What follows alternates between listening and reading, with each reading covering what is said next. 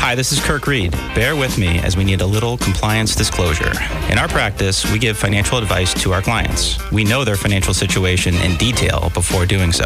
That's generally not the case with callers we speak with on the show. We can't give truly meaningful financial advice because we don't know the detailed financial situation of the caller. After all, we just met. Any suggestions we make to callers are generic in nature and meant to steer a caller in the right direction. Callers should check with their own financial professionals before implementing any suggestions that we may make. At times on this show, we talk about investments and investment performance. Investment returns are not guaranteed, and past performance does not guarantee future results. And welcome to McNamara on Money. My name is Justin McNamara. I am alongside Julie Shields Rutina from MEFA, hopefully via Zoom. Julie, can you hear me? I can, yes. Hmm. Wonderful. Great to see you again. Same. Nice I to think- be here. I want to say this is our is this our third year in a row. I don't even I don't know if we took a COVID year off, but I know we've we've done this a bunch of years in a row, and it's been great every time since. So I'm looking forward to it. Me too.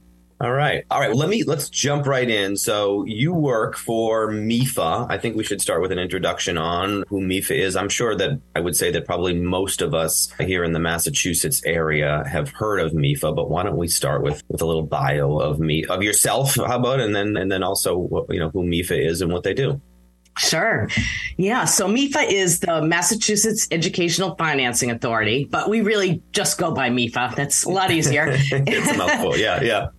And MEFA has actually been around for 40 years. So we were started in 1982 by the state. We're a quasi state authority. Okay. And our mission is really to help families plan, save, and pay for college. And what that means is we have currently we have the state's two college savings programs, the U Fund 529 plan and the Okay. U Plan prepaid tuition plan. We also have another savings plan which is called Attainable. That's one of the ABLE programs to allow people with disabilities to save for even a wider range of expenses. Oh, okay. Great. Right. Yeah. And then we have low cost loans for families that need that type of financing. If financial aid and other resources aren't enough, then many times people need a private loan to pay for college. And so MEFA has low cost loans for families. So that's another way we're able to help. And then, other than that, everything else we do and what my team at, at MEFA really focuses on is we just give free guidance to families, whether they have a baby and are thinking about how do I start on this, or through middle school, what can be helpful for for students to be learning at that stage toward their futures and then to high school and when they're applying for college and applying for financial aid and paying for college. So we really have a lot of free guidance and in so many i guess it's a web we have a website we have a podcast we have an email curriculum we have lots of webinars and now we're actually back in the community we took a couple of years Yeah.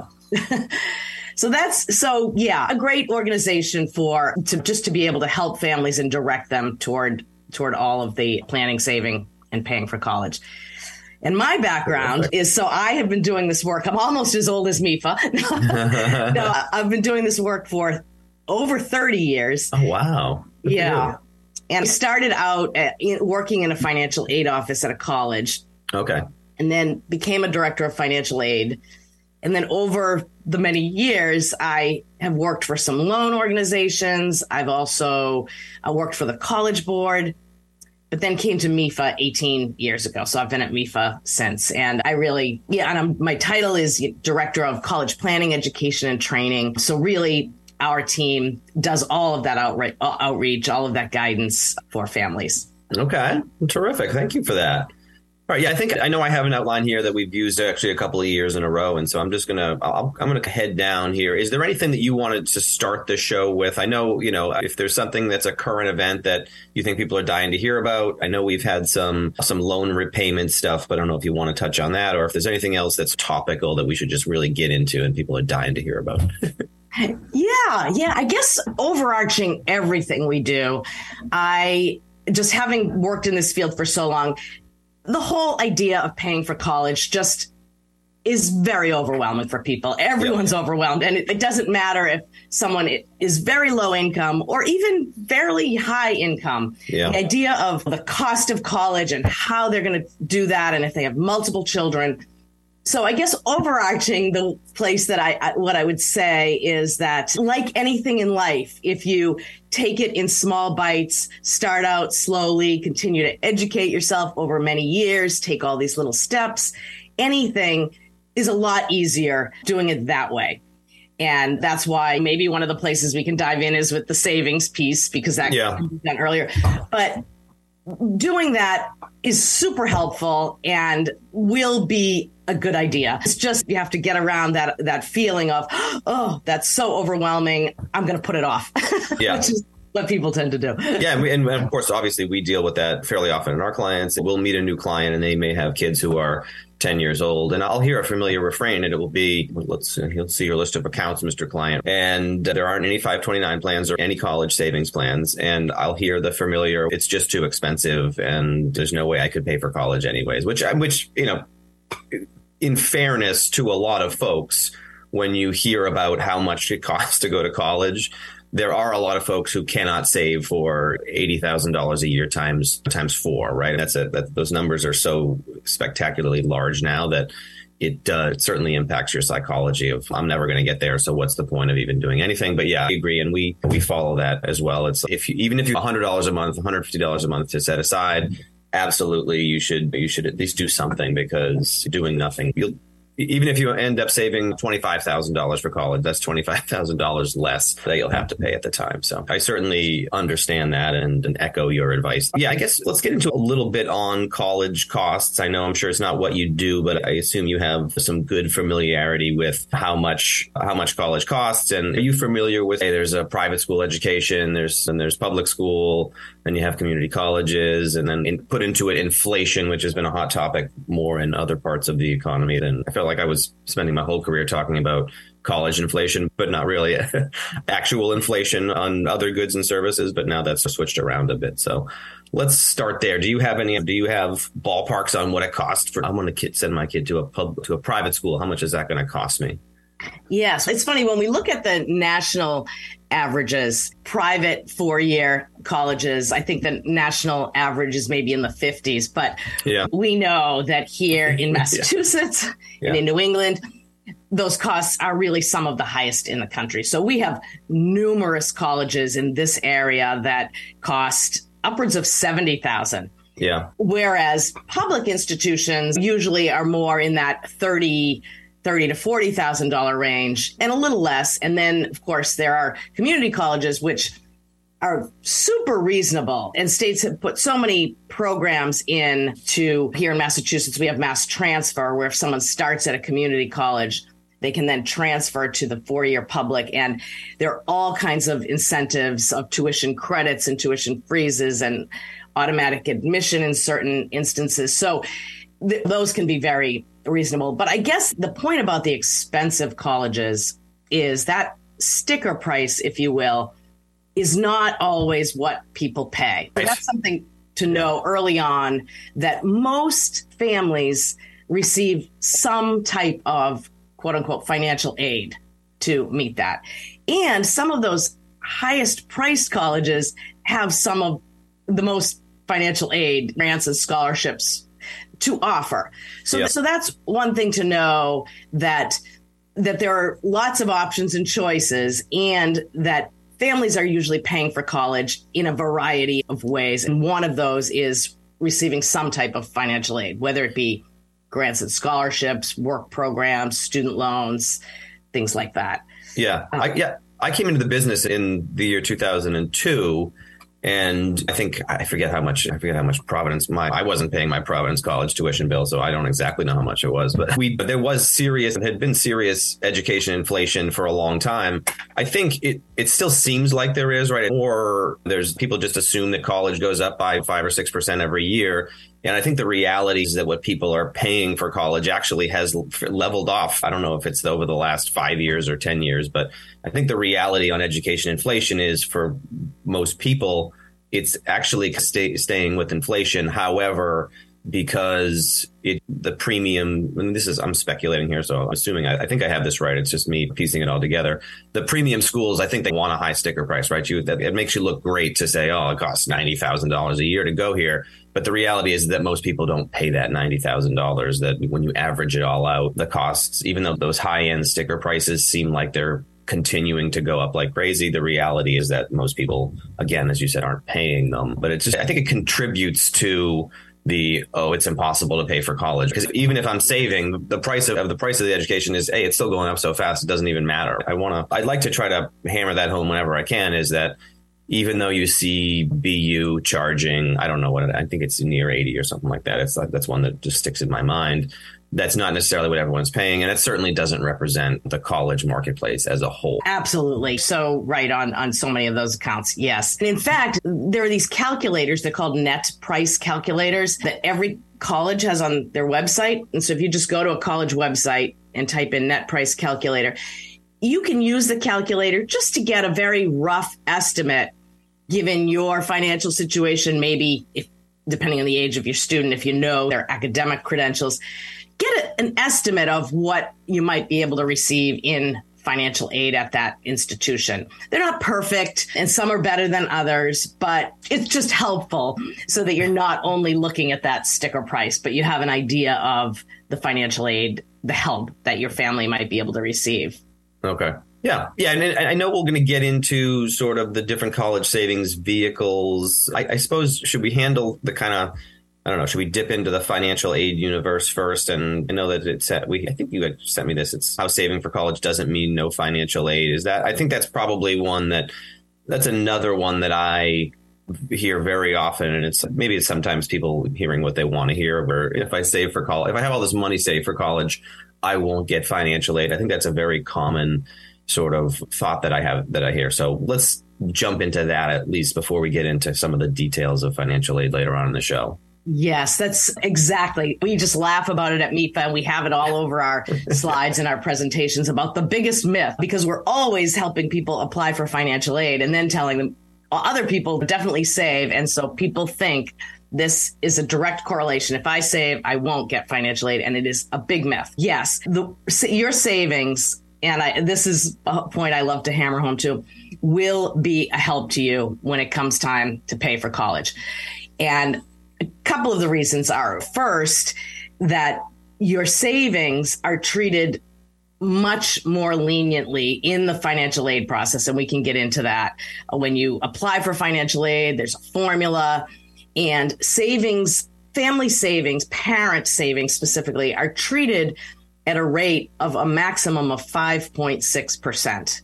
So we'll explain this a little bit later. But the point yeah. being, if you have $100,000 of savings, what that means practically is that colleges will expect that you will pay about 5600 more a, per year than the person without $100,000 of savings.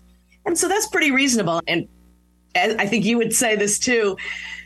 Justin, is I guess I'd rather be the person with $100,000 of savings, possibly receiving a tiny bit less financial aid. And that really is a possibly than not having it because how, how else are you going to pay? So, yeah, if we can break that myth and let people know that they do not have to save at all, most people don't, but that every bit you save is going to be a help to you when it comes to that paying for college. And it's it's barely going to hurt you in the financial aid. Yeah, and again, it's yeah. To be clear, just to go over your numbers again, right? If you have hundred thousand dollars, it's not the school doesn't expect you to.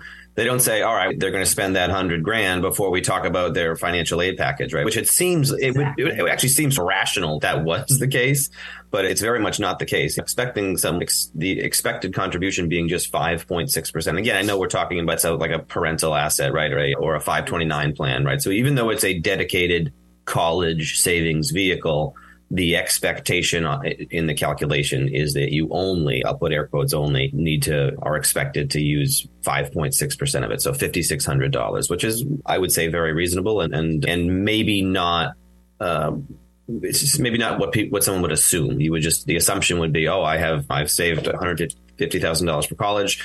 I'm not going to get any financial aid until I, after all I spend it. But that's not how it works.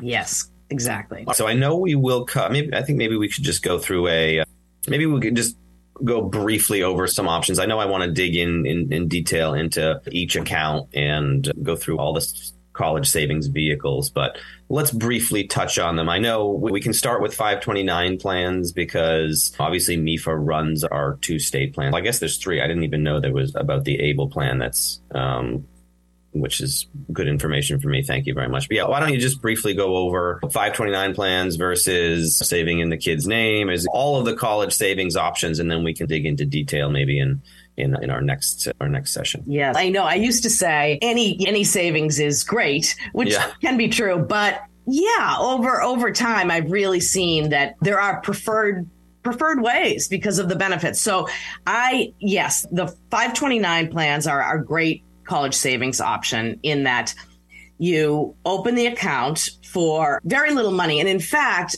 I'll just mention here in Massachusetts, through the state treasurer's office and MEFA, there's something called the Baby Steps program, where any baby born or adopted in Massachusetts can get $50 just outright to open a 529 U fund. All right. Yeah. So they, they can just, if they open it, the key is within the first year of the baby's birth or the adoption. So that's just a nice way to get people to say, I'm yeah. going to do this early, which yeah. is helpful. and then you but have an account there ready, ready for future savings. Yep. Exactly. Yes. So you open a 529 plan and the U fund with MEFA, Fidelity is the program manager. So you can just go to the Fidelity website slash U fund, open an account, and it's pretty easy to open. The biggest choice you have to make is how you want to invest the money.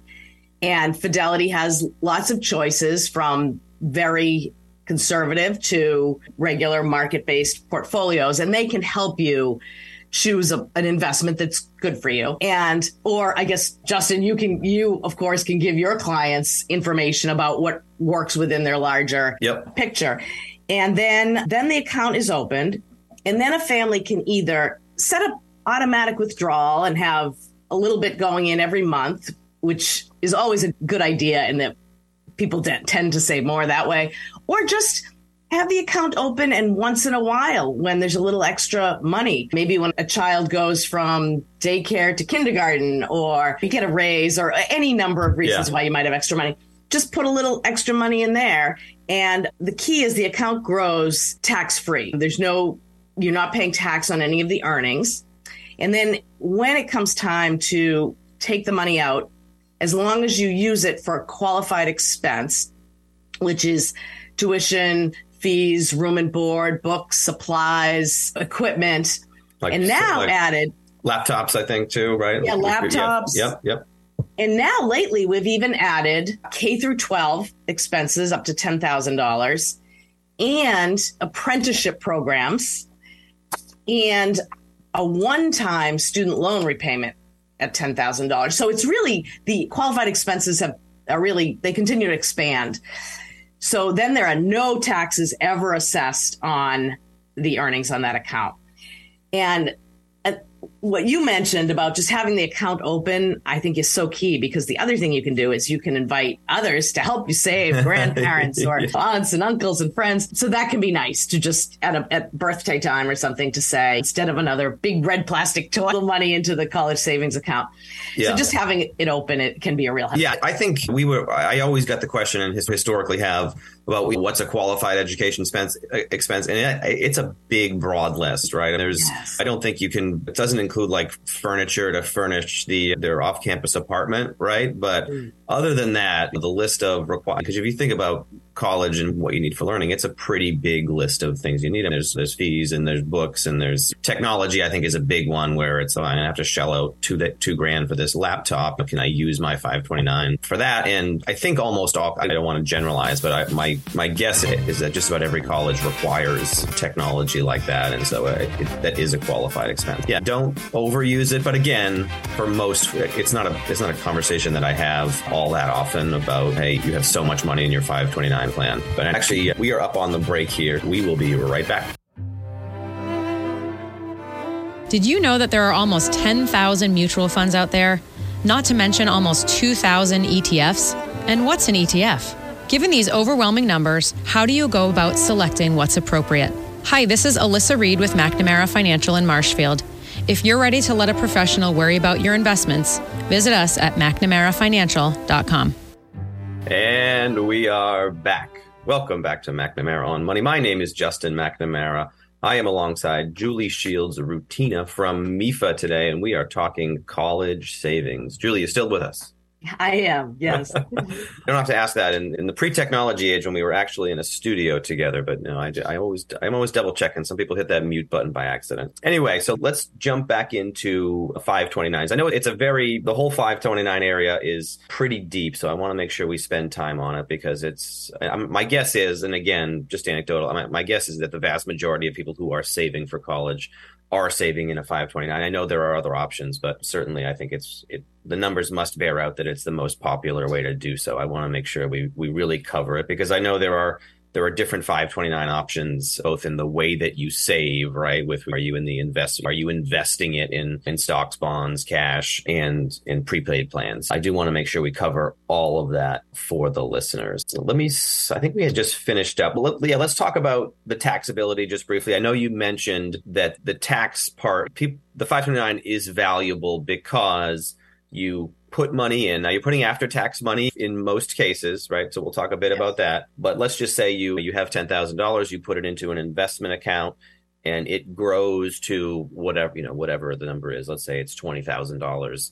Um, if you take the money out and use it for qualified education expenses, which we touched on briefly last session, you do not pay taxes on that, which is very much not it's it's not really anything else other than maybe a Roth IRA in the investment world, right? Because even in your 401k, if you're taking a tax deduction, you pay taxes on the other end. If you just save in your own name, if you invested $10,000 in Apple stock and then you sold it when it was worth 20, you're paying a capital gain if that's just a, an individual account or a joint account. So this is tax free if used appropriately. And there are also some tax advantages, right? So the states and other and oh, yes. have have put in some tax advantages for actually making the contribution. So I'll let you handle that for Massachusetts. It's not a it's not a substantial benefit, but it's something, right? And every bit counts. Absolutely. yeah. Yes, and you're so right. In addition to that, federal just no no taxes if you use it for qualified expenses then also you're right on the front end meet massachusetts has that state tax deduction where a married couple can deduct $2000 for, for the money they put in the 529 plan and a single person can deduct $1000 so that is on the front end a state deduction. And many states have those. Yep. and so that's another thing to know that anyone can borrow in any I can save in any 529 plan. So it's nice. It's good to, to, to look at all of them, but being able to get that state tax deduction on the front end is nice if you're a resident of Massachusetts. Yeah, and just so just to be clear, it's a I believe that's it's not a per student deduction, correct? It's per like tax per tax return essentially. Yeah. So if you are if you're a married couple and you have two kids and you save a total of two thousand dollars into your five twenty nine, I believe it's the Massachusetts five twenty nine only. That's my understanding. Yes. Right. So you will get it more on that later, but you'll get a tax deduction of it's a, essentially a hundred dollar per year benefit, right? Because this the mass state income tax rate is five percent, and so five percent of two thousand dollars is is a hundred dollars a year. And again, just to be clear, and there are other states, right? So if you're listening, I know I'm sure I know we reached New Hampshire, so apologies for not knowing. Although they don't have a state tax, state income tax, there's probably I don't know what their program is, and or, nor do I know who manages it. But there are a lot of states do have tax benefits for contribution. And that's a state by state thing, right? I know there are states that they'll give tax deductions to put money in your own state plan, which is what Massachusetts does, and there are other states that will offer you a deduction to, to save in any state's plan.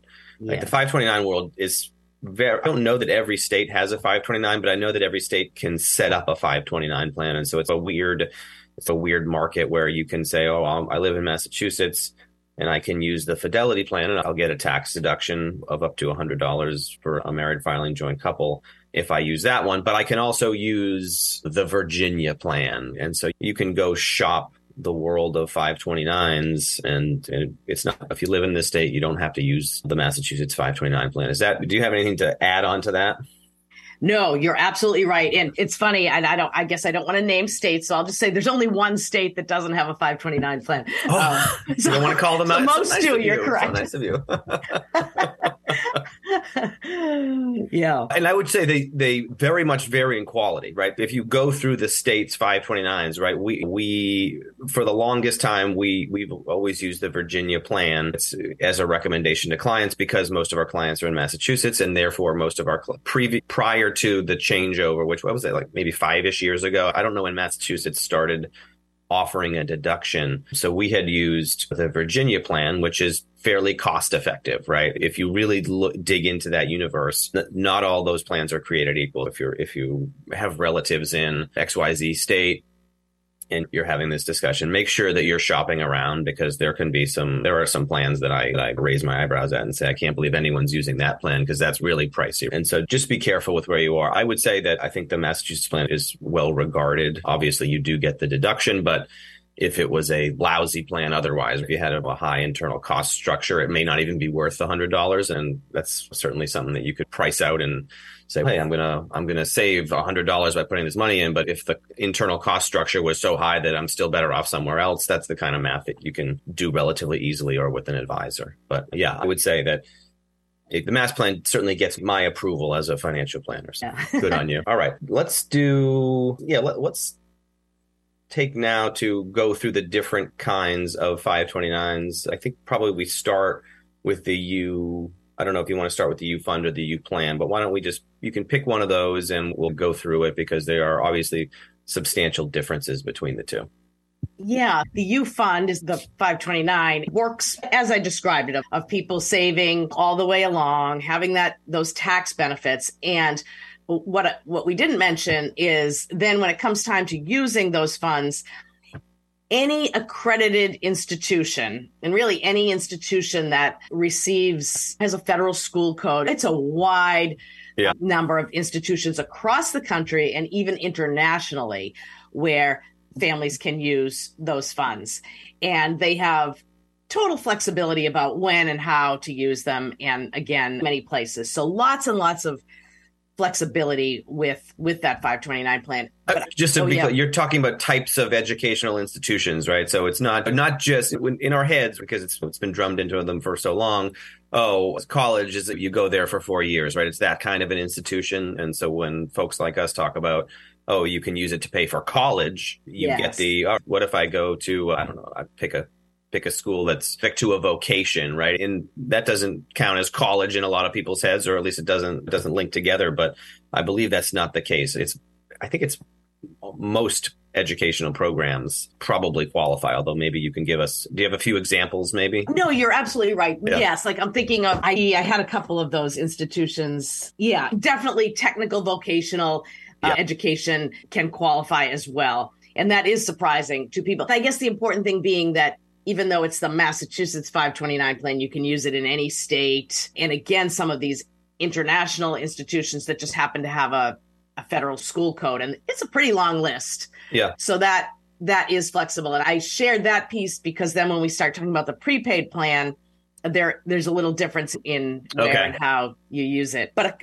I guess another important thing just to know about 529 plans, let's say you save in a 529 plan and you save for your student and then your student decides i'm not going to any of those colleges yeah. i'm going to just get put a, put my backpack on and go somewhere or do whatever that sounds great um, so i think people worry about that sometimes but i guess what i would say is there are lots of choices you can take the money and transfer it to relative of that initial beneficiary a sibling yep. a cousin yourself and that then can be used in, for qualified expenses. So that's one thing. You could just hold on to it, let it sit there because there's no expiration time. So that yeah. that backpacking kid might turn around two years and want to go to college. Oh, but let's say you just say, nope, I'm just gonna I'm just gonna take the money out and not use it for qualified expenses. Yep.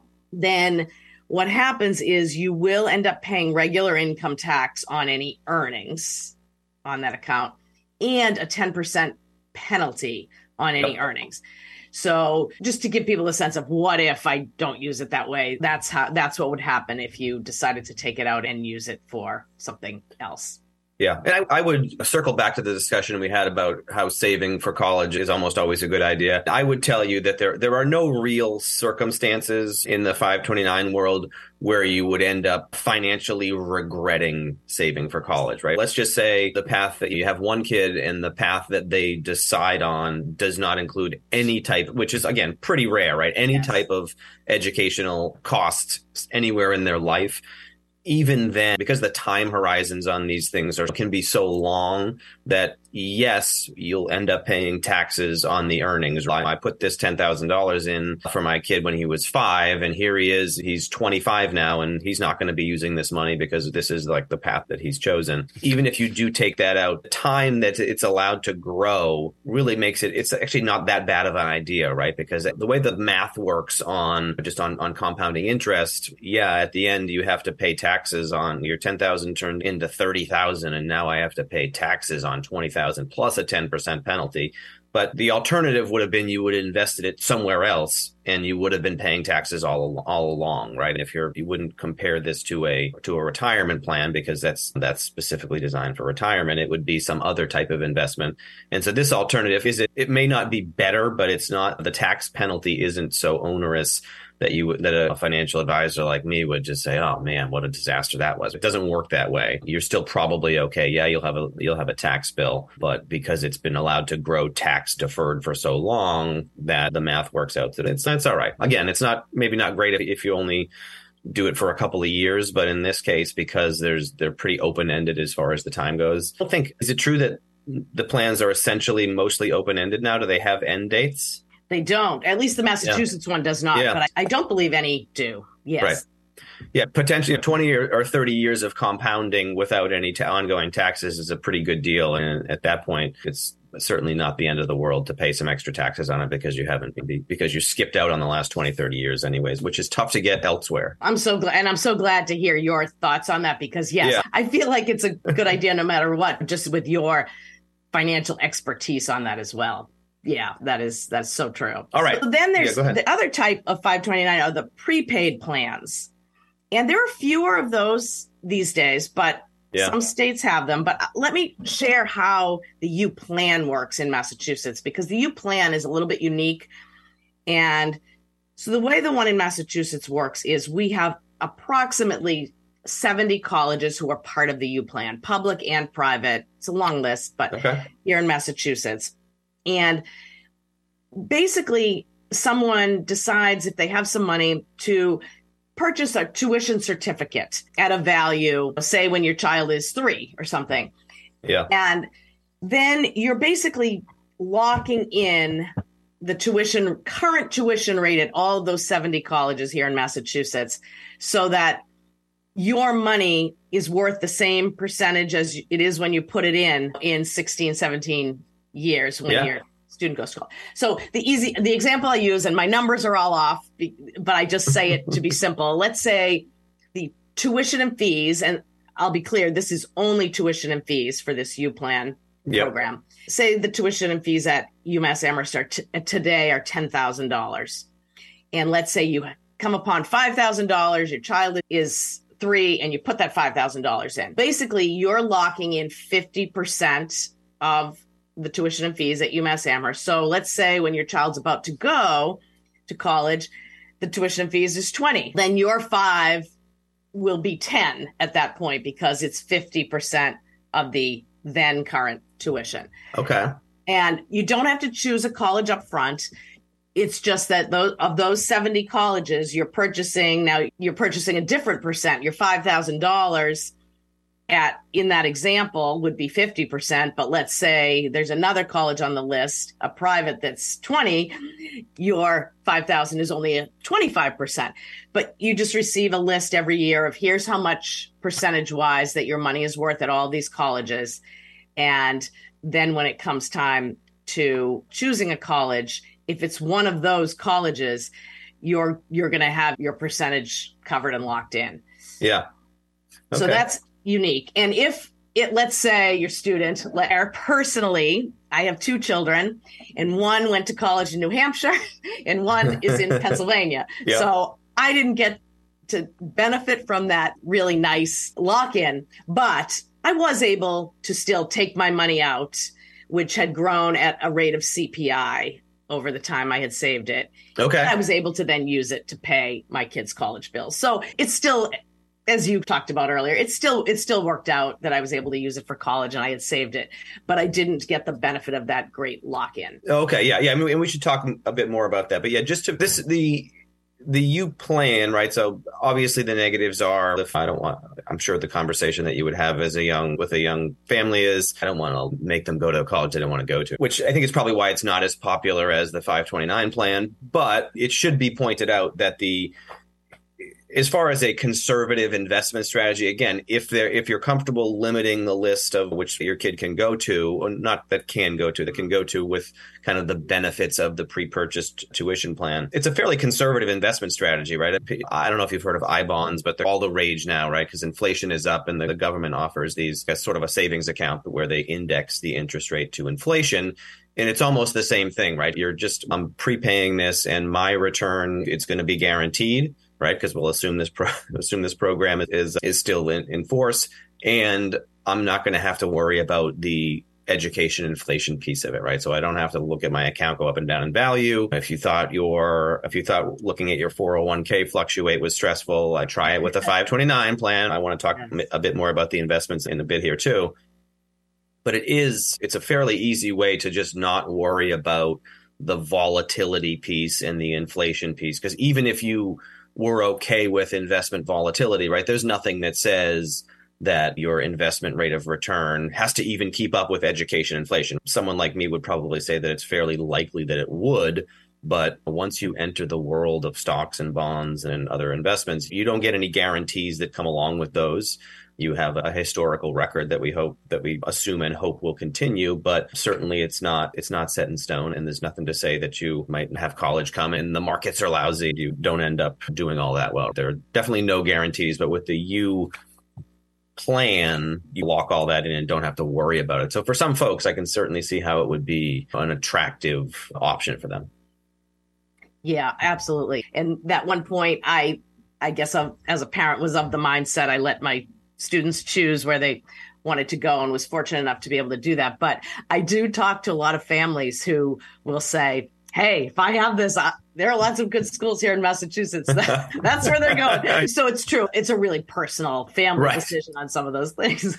yeah, yeah. And hey, they keep you keep them close. You don't want your kid going to school in California. Right. Away. Yeah, I yeah. I would just like to circle back and compare yeah. and contrast the two options, right? Because the when you're talking about the average 529 you are invested in the markets. Now, the 529 universe is, I would say it's, I don't know if it's it's not federally run. The states make these decisions, but maybe you can speak to it a little bit. And I don't know if it'll be speculation, but the list of investment options is tends to be very is very limited as compared to your brokerage account, right? If you go over to Schwab and open up a uh, brokerage account, you can invest in literally almost anything. Whereas when you choose a state's 529, there is going to be a limited set of investments. And those are, and they're fairly limited, as in they're pretty plain vanilla. A lot of times, I think some of them even age based portfolios. So, can you speak a bit to the investment options? Maybe if it's, maybe you're only familiar with the mass plan, but just generically, it's a different universe than than someone's it looks more like a 401k with some even tighter controls than it does your IRA at Fidelity. Yeah. And first, I'll just be clear because I am not an investment advisor. So that's not my expertise. Okay. Yeah. So I'll just talk about how 529 plans in general are structured. And your everything you're saying is exactly right. So I think with your investment expertise between the two of us, this, yeah. this could be a lot to share with others. So that's good. So yeah, I'll just say you're exactly right that it, most 529 plans have choices and that can vary from plan to plan. Yeah. And they usually do give nice options as far as conservative to more risky. The nice thing is always having that that financial expertise and whether it's you or someone in the plan that can walk families through, ask questions yeah. to help them make that choice. And Yeah, one of the popular types of of investments that a lot of 529 plans choose are some these age based or like maybe even time based. So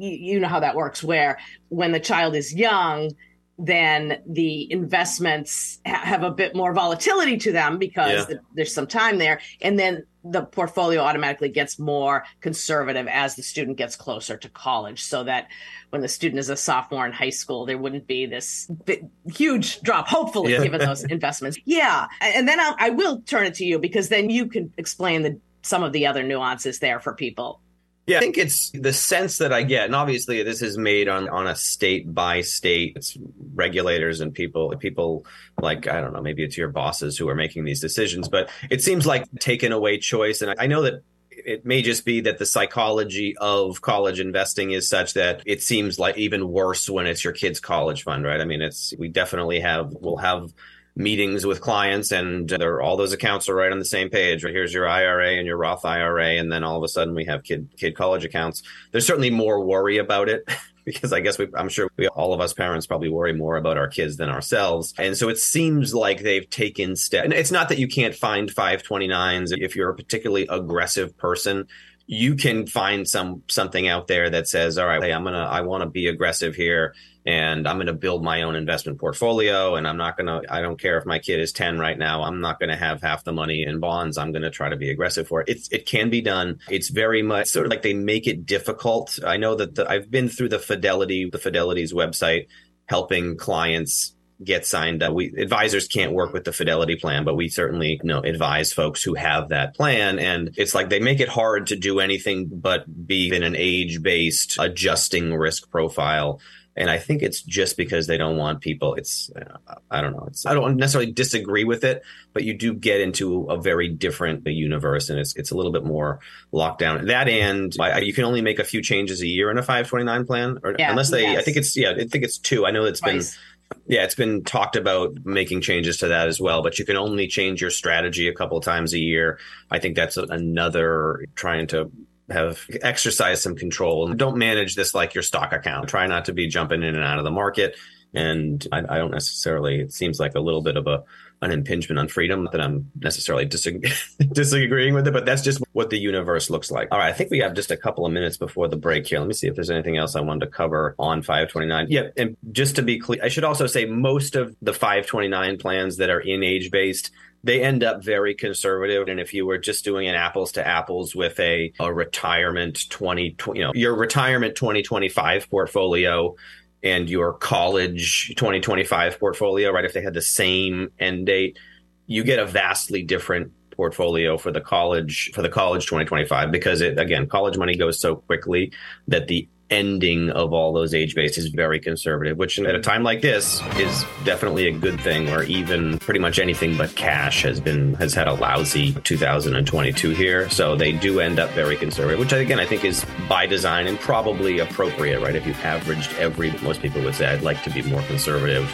with my investments in my 529 than than maybe to my sort of comparable IRA account. Yeah. All right, I think uh, I think we're just about up on a break here. My name is Justin McNamara, alongside Julie Shields, Rutina of MEFA. We're talking about college financing. If you have any questions, you can shoot us an email and we'll forward along. Our email address is questions at McNamaraOnMoney.com. Again, that's questions at McNamaraOnMoney.com. And we will be right back.